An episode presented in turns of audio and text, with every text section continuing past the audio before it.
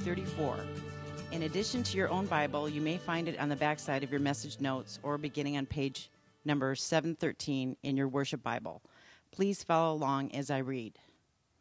And they went into Capernaum, and immediately on the sab- Sabbath, he entered the synagogue and was teaching. And they were astonished at his teaching, for he taught them as one who had authority and not as and not as the scribes. And immediately there there was in their synagogue a man with an unclean spirit, and he cried out, "What have you to do with us, Jesus of Nazareth? Have you come to destroy us? I know who you are, the Holy One of God." But Jesus rebuked them, saying, "Be silent and come out of him." And the unclean spirit, convulsing him and, and crying out with a loud voice, came out of him. And they were all amazed so, so that they questioned among themselves, saying, What is this? A new teaching with authority. He commands even the unclean spirits, and they obey him. And at once his fame spread everywhere throughout all the surrounding region of Galilee. And immediately he left the synagogue and entered the house of Simon and Andrew with John and James. Now Simon's mother in law lay ill with a fever, and immediately they told him about her. And he came and took her by the hand and lifted her up and the fever left her, and she began to serve them. That evening at sundown, they brought to him all who were sick or oppressed by demons. And the whole city was gathered together at the door, and he healed many who were sick with various diseases and cast out many demons. And he would not permit the demons to speak because they knew him. This is the word of God. Thank you, Carol. Appreciate that very much. I love to hear our people read the scripture. If you would be interested in doing that sometime, the lady who did the announcement earlier, Cheryl, let her know, and she'll put you on the list, and uh, you can read for us uh, on occasion. I love to hear the sound of God's people reading His Word together. So, all of you who do that, thank you for doing that. It blesses me every time that you do that. And in particular, thank you, Carol, wherever you went to, for doing it today. Yes. Um, well, I don't know if you've noticed, but uh, this past week has been kind of an historic week here uh, in the United States when Pope Francis has spent a tour, uh, is involved in a tour of the United States, and a few days ago had an historic uh, speech before the uh, the Congress uh, and gave a stirring pe- speech uh, before the Joint Congress. Did of you guys get a chance to hear hear that or or hear about that? And uh, it just was fascinating to me because I was gone for the, that time period. I did not get a chance to watch it live, but I picked it up later as I've listened to it. As I see this simple octogenarian, you know, almost, right? Standing before the most powerful body of people in the world, really, right? And making his speech in and bringing some uh, uh, wisdom to the national politic. It's been fascinating. On the one hand, this man has no power over the proceedings. But on the other hand, he's been treated with more respect than most people who get up there in front of that, right? It's fascinating to me. His straightforward words and his humble actions speak with an authority which is quite astounding to the American public, and I'm sure it's been continuing all the same as he's made his journey. In a way, believe it or not, it is reminiscent of the kind of stir which Jesus created when he burst onto the supercharged atmosphere of the religious and political scene of the first century. That's what we're looking at as we begin to study this Gospel of Mark. As we've seen Jesus just arrive on the scene, teaching and healing, and as it said in the scripture, which Carol read for you, astounding people by his authority. Listen to the part of what she read. It says there where we start, and he went into Capernaum, and immediately on the Sabbath he entered the synagogue and was teaching. And they were astonished at his teaching he taught them as one with authority, not as the scribes. This man who had no real power really over the, over the people had a, a, an authority, no official place, not educated in all the proper channels, not part of the religious structure there, but this guy who comes in and begins to astound people. Why? Because he is a man who has tremendous authority. And they say then later in verse 27, they were all, it says the later, they were all amazed, so that they questions among themselves, saying, What is this? A new teaching with authority. I want to talk to you today about authority. Authority. What does this passage teach us about the nature of authority and of Jesus' authority in particular? We are in a culture which does not like the word authority very much. You know why we're in a culture that does not like the word authority very much? Because we are people who don't like authority very much. And you know why we are people that don't like authority very much? Because you and I don't like authority very much. I mean, let's just be honest. We like to talk about authority, we like to exercise authority. We like to know, we know the importance of authority, but it's not always easy to live under the yoke of authority. So, what does this passage teach us about authority? This morning, you can jot it down on the back of your message notes. We're going to talk about what this passage teaches us about self evident authority, self harming authority, self giving authority, and self liberating authority. Number one, let's see, first of all, the self evident authority of Jesus' teaching. The self evident authority of Jesus' teaching. In the section I just read for you, we see that Jesus uh, comes right into Capernaum, which is his new hometown. It's really his base of operations. But in the time preceding this, we see that he had uh, been baptized uh, by John, the forerunner, in verse 9 of chapter 1 and that the Holy Spirit had sent him out into the wilderness where he was tempted by Satan in verse 12 and following.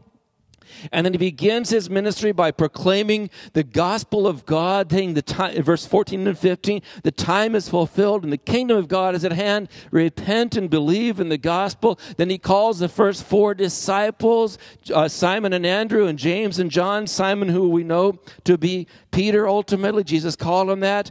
And then they, and they begin to follow him. And then it says, and, the, and they went into Capernaum and immediately, which is a characteristic, characteristic word of Mark, the gospel writer. The word immediately or straightway or right away, this sense of uh, uh, quick action and uh, it's very staccato. The Gospel of Mark is very staccato. It's punctuated. Things happen quickly. Uh, uh, Jesus doesn't talk a whole lot. Not a lot of words are written there, but we see him as a man of action. And immediately he goes in there and it says he taught them, and they were astonished. They were amazed at his teaching. Why? Because of his authority. He taught them as one who had authority. Jesus had a natural authority which was evident to all of those people as he came to them. We know that in other passages we see him saying things like this You have heard it said thus and thus, but I say to you. Whereas the scribes and other teachers of the day would quote other, other, other teachers before them from the Mishnah and the Targum and all of this, but Jesus would speak on his own authority. He had a natural authority, a commanding authority. When he was teaching, people could tell he was speaking the truth. The word authority is exousia, exousia. It doesn't mean brilliant, insightful, or intelligent. It means rule, dominion, and power. It's just that when people heard him talk, they said, That's the truth. That's the truth. Hopefully, once in a while that happens on Sundays here. But it always happened when Jesus spoke. If they didn't like it or not, they could see he was a person with authority. He had a self command about himself that taught with authority. He spoke the truth. His teaching came with real power. He didn't just act as if he was in charge, he literally was in charge. He just knew what he was talking about. Jesus was the most brilliant man who ever lived. Yes, he was the Son of God in human form, but he was also a human being as well. He was brilliant. He was a great leader. He gave, uh, he, he knew how to live life. He had given us life. He knew how life worked best. He knew what he was talking about. And those who heard him knew he was right. It's just like when you hear you know, uh, the Sermon on the Mount, and you realize uh, that there's just truth in all of this, right? There's truth in all of this. Yes. He has authority in his teaching, not as the scribes, but authority that comes from himself. So this passage is all about authority. You will see it in his teaching. You will see it in his exorcism. There's no hocus pocus, no magic, no pleading, no yelling. Jesus simply speaks, and it is done.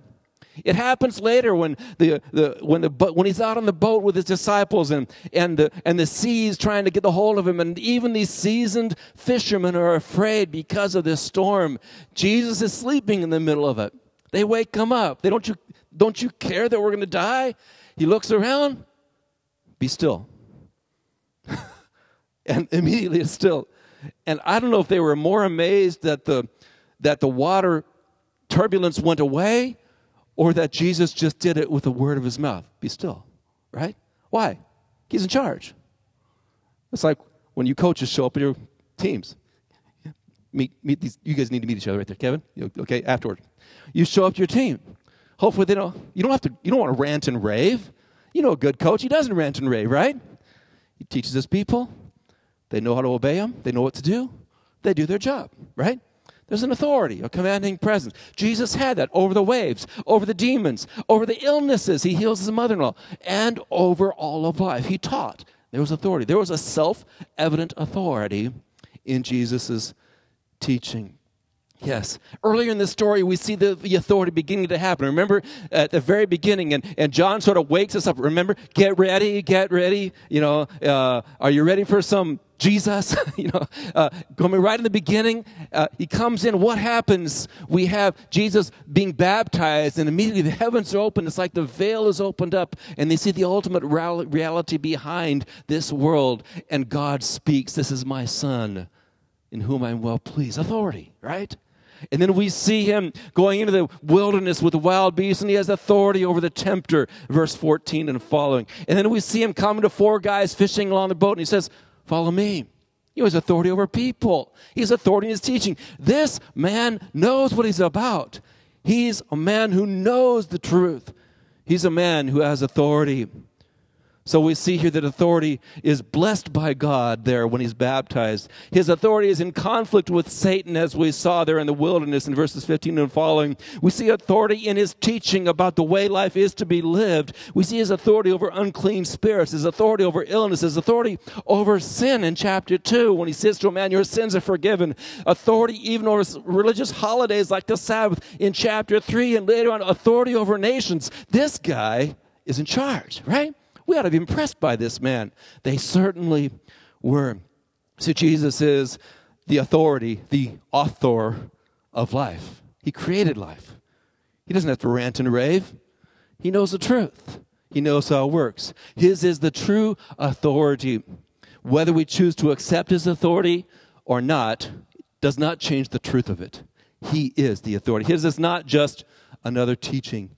It's a brand new th- authority. His words are true. They speak to real life, not just to future blessedness, not just about getting to heaven, but rather the message of the renewal of creation. You see, the Christian message is not an escape from the, the material world, but it's the renewal of the material world. So Jesus has good wisdom about about how to marry and how to raise children and how to do business and how to relate to our neighbors. Good life wisdom because that's the God who created this world and loves it. Yes. So he speaks, and the unclean spirits flee. He touches Simon's mother in law, and she is healed. Uh, he, uh, he, he, he speaks the, the, the words of wisdom, and people are astonished. This guy knows what he's talking about. Yeah. That means you and I ought to be submitting to that authority, right? We don't always like it. I thought about that when I was listening and watching to the Pope up there saying things which half the group always liked and half the group always hated, you know, back and forth, back and forth. But not ranting and raving, saying business should be for the common good. We treat everybody like human beings created in the image of God, no matter who they are, right? Where they were born. We should value all of life, from the gestational period of life, even as he said, to the end of life, right? Yes, he had words to say which were not always comfortable for everybody, but he spoke with authority. Yes. In this way, I think he was an appropriate representative for how Jesus speaks to us as well. Yes, we need to submit to the authority of Jesus in our lives. His teaching is not politically correct, his teaching is not culturally appropriate sometimes. He says things about the family which our culture doesn't want to admit. He says things about violence that our culture does not want to live. Mid. He says things about sexuality that our culture doesn't think is true. But trust me, it is the truth. You will never regret following Jesus' wisdom. Jesus is the ultimate authority. That's what we see here right in the beginning. And if we are wise, we will learn to submit to that authority because the God who makes us and loves us and gave himself for us and rose from the dead, this God cares about you. And he says about you what he said about Jesus This is my beloved daughter. This is my beloved Ruth, my beloved Cheryl, my beloved Bill, my beloved Vince, my beloved George. I am pleased with her, right? He loves you. He wants what's best for you. Learn and obey his authority. But of course, you know, Jesus' authority does not go unchallenged. So let's see, secondly, the self harming authority of unclean spirits the self harming authority of unclean spirits. So Jesus is teaching with authority. They're astonished. And then uh, verse 23, and immediately there's that word again. There was in the synagogue a man with an unclean spirit, and he cried out, What have you to do with Jesus, us, Jesus of Nazareth? Have you come to destroy us? I know you are the Holy One of God. But Jesus rebuked him. Be silent. Come out of him. And the unclean spirit, convulsing him and crying out with a loud voice, came out of him, and they were amazed and they questioned among themselves, What is this? A new teaching with authority. He commands even the unclean spirits, and they obey him. So, as Jesus is giving his message of authority, there is another authority which doesn't like it this unclean spirit. The man with the unclean spirit is the example of the authority which stands in the way of Jesus' authority. Now, of course, we see this as an exorcism, a, a, a, a, throwing out of an unclean spirit which had taken him. And I absolutely believe in the reality of unclean spirits and that Jesus comes to free us from that kind of oppression. But I think if we were to stay on that level, at that point, we would miss the point that's most helpful to us, which is this question. There are, are there spiritual battles going in your life that you cannot see? Are there spiritual realities happening around you that you feel sometimes? Do you not find in yourself sometimes a rebellion against the Lordship of Jesus Christ in your life? Let me just be honest. I do. And I'm the guy who's sitting here preaching and telling you this is Jesus' way, right?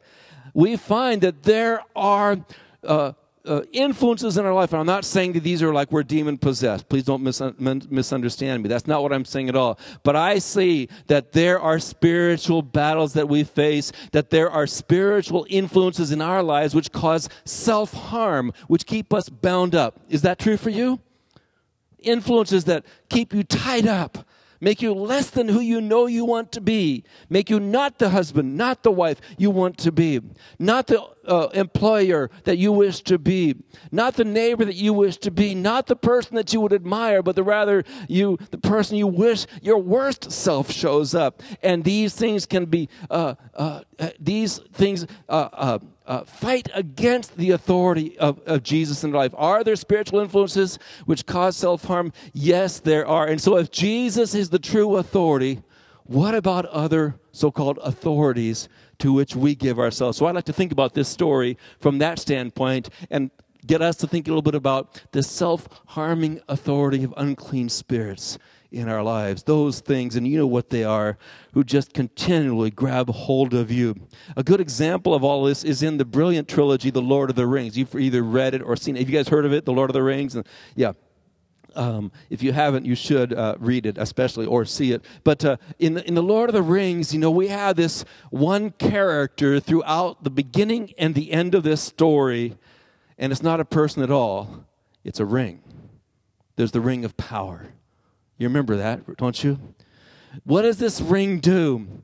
This ring has tremendous power, but it distorts and, and, and enslaves anyone who holds it and touches it.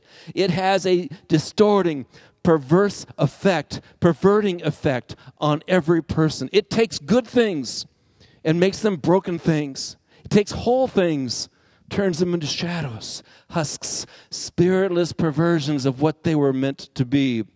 You see, it is because of the rings that elves in time past became orcs, that men became ring wraiths. That Smeagol the Hobbit became Gollum.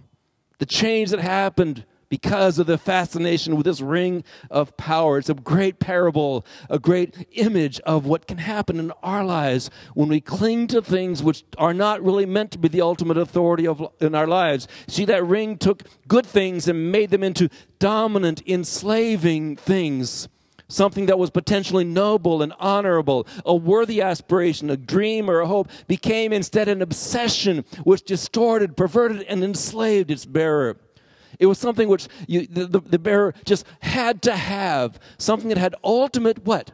Authority over that person's life. And so early in the movie, we discover that Gollum is gone, and many times go by, and you discover later on in the movie? He's showing up. Why? He's got to get his what? His precious. His precious. Yes, Smeagol's love for the preciousness of the ring turns him into Gollum. Boromir, remember him? His love for honor and country and protection of his land becomes instead what? A lust for power, and he tries to steal this ring from Frodo.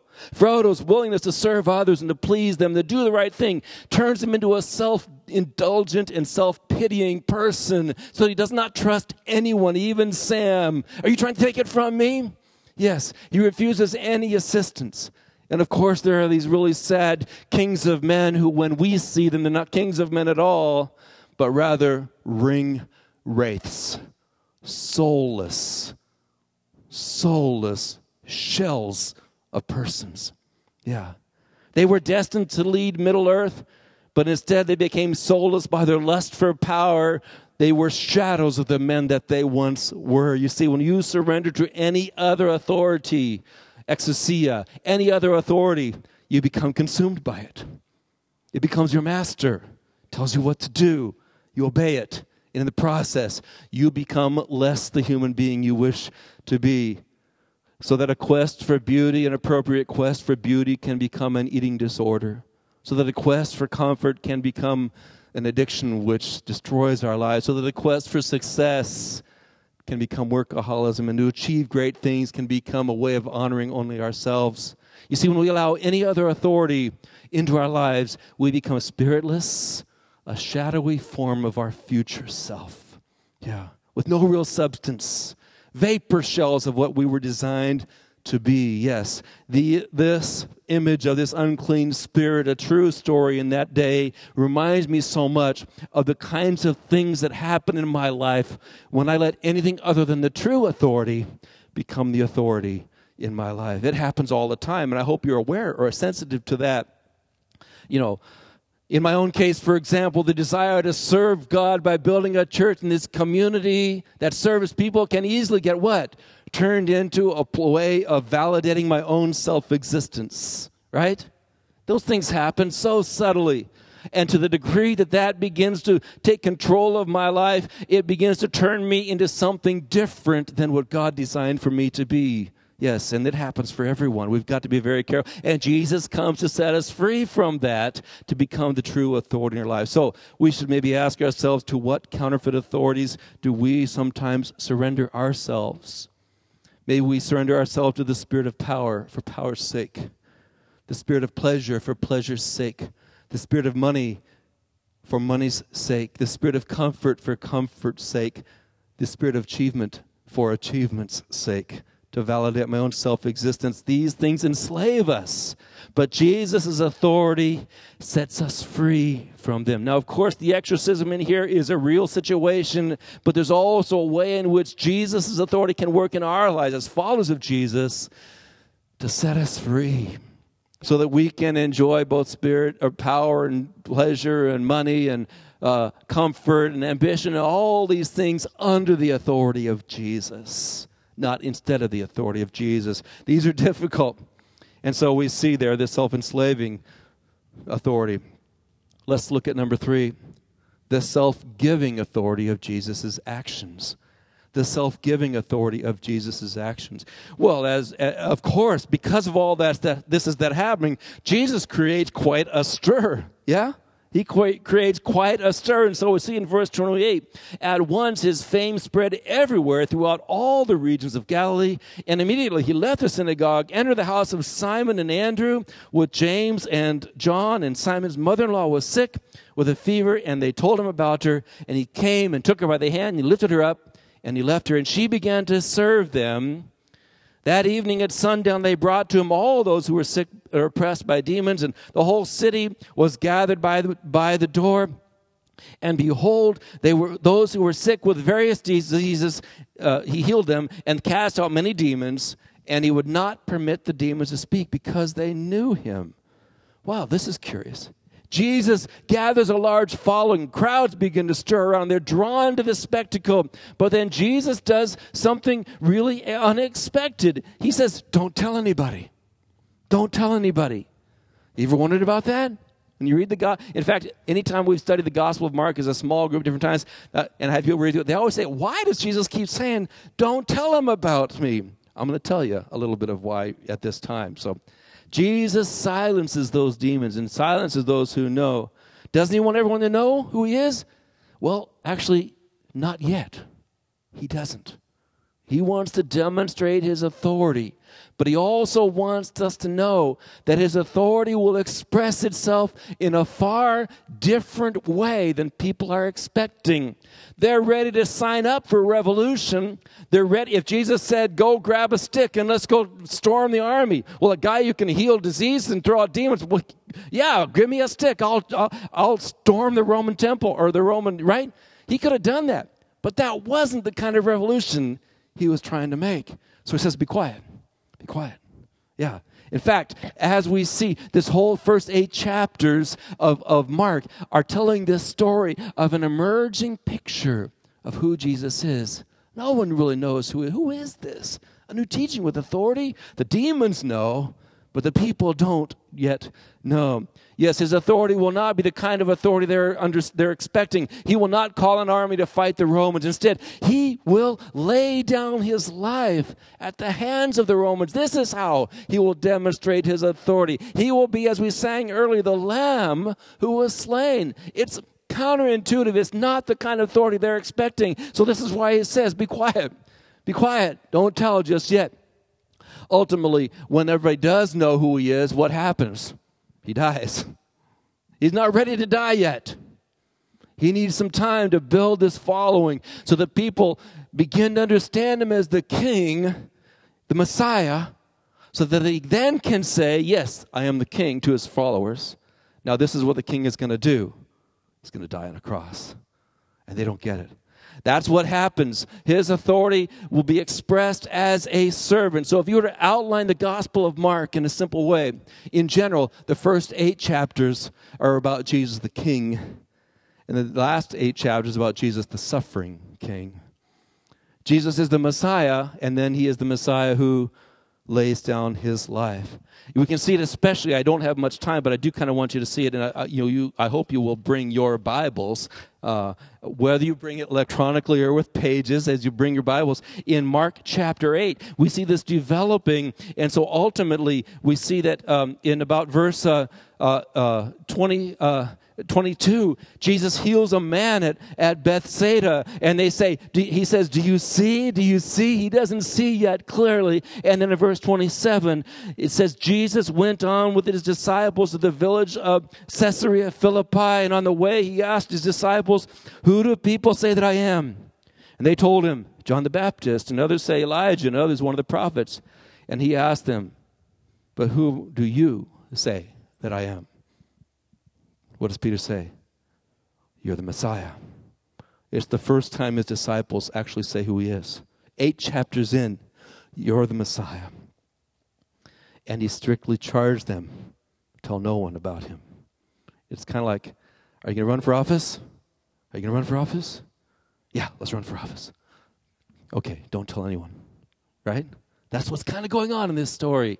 And then Jesus, okay, let me tell you what's going to happen our little group here. It's just the disciples, not the big group, just ourselves.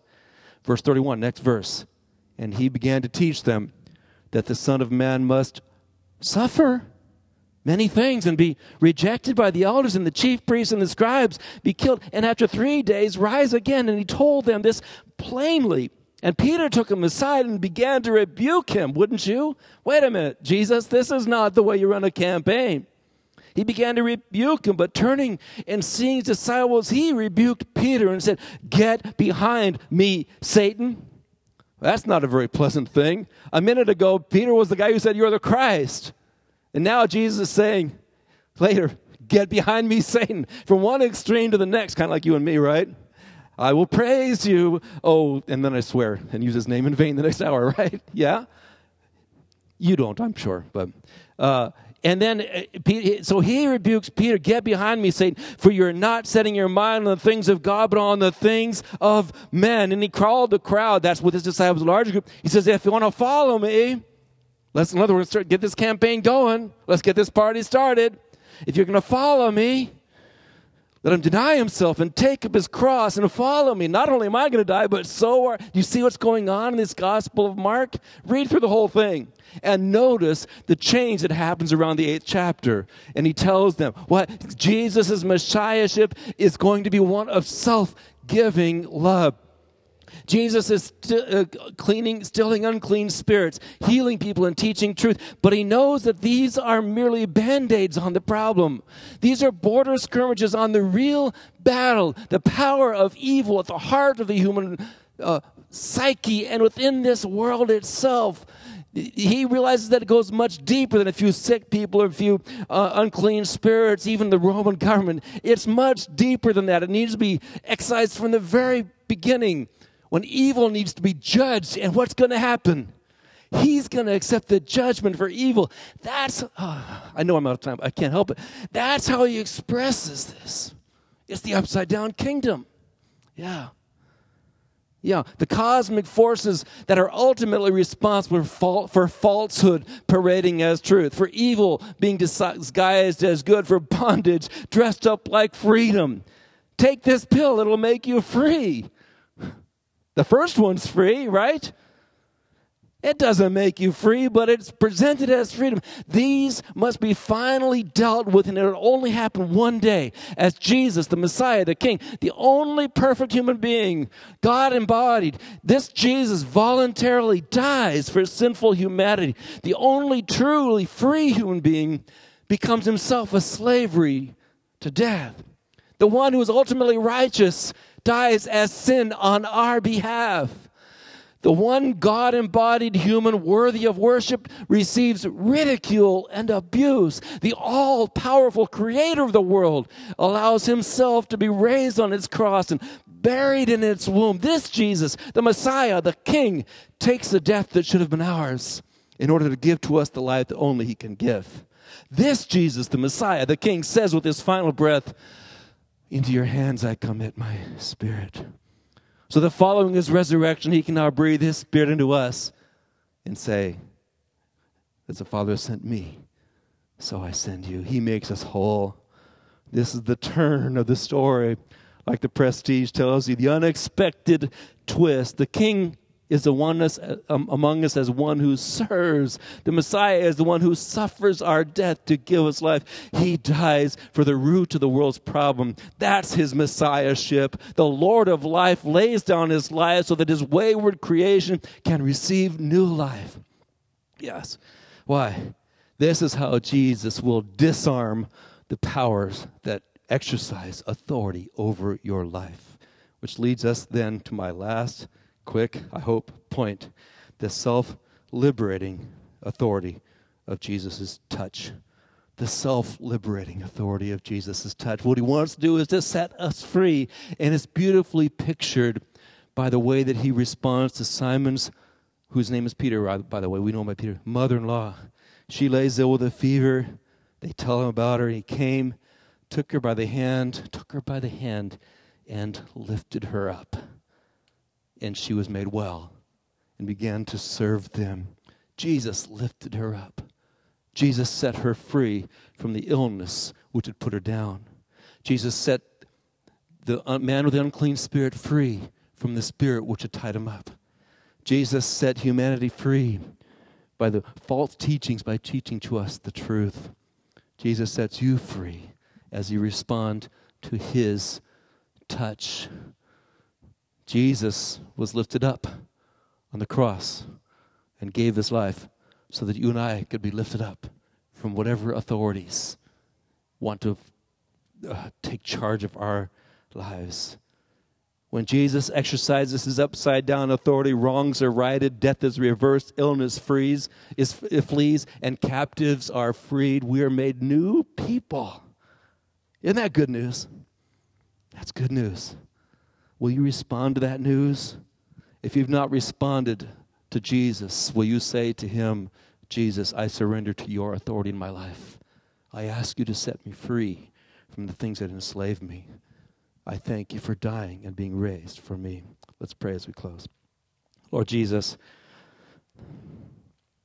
there are among us perhaps people who feel themselves stuck, trapped, dead, really, shadows of their true selves, who are trapped by authorities. We pray for them and for us, we pray that you'd help us to respond in faith to your touch, to be willing to trust you, to allow you to be the authority in our life. And I pray that maybe there are people even here today who want to make this the moment they put a marker in the sand to say, Jesus, I need help. Jesus, thank you that you died for me. I want you to be the authority in my life. I want you to raise me up and set me free so that I can serve you like Simon's mother in law did. We're thankful for this promise, for the authority that is ours in Jesus. We submit to him in his name.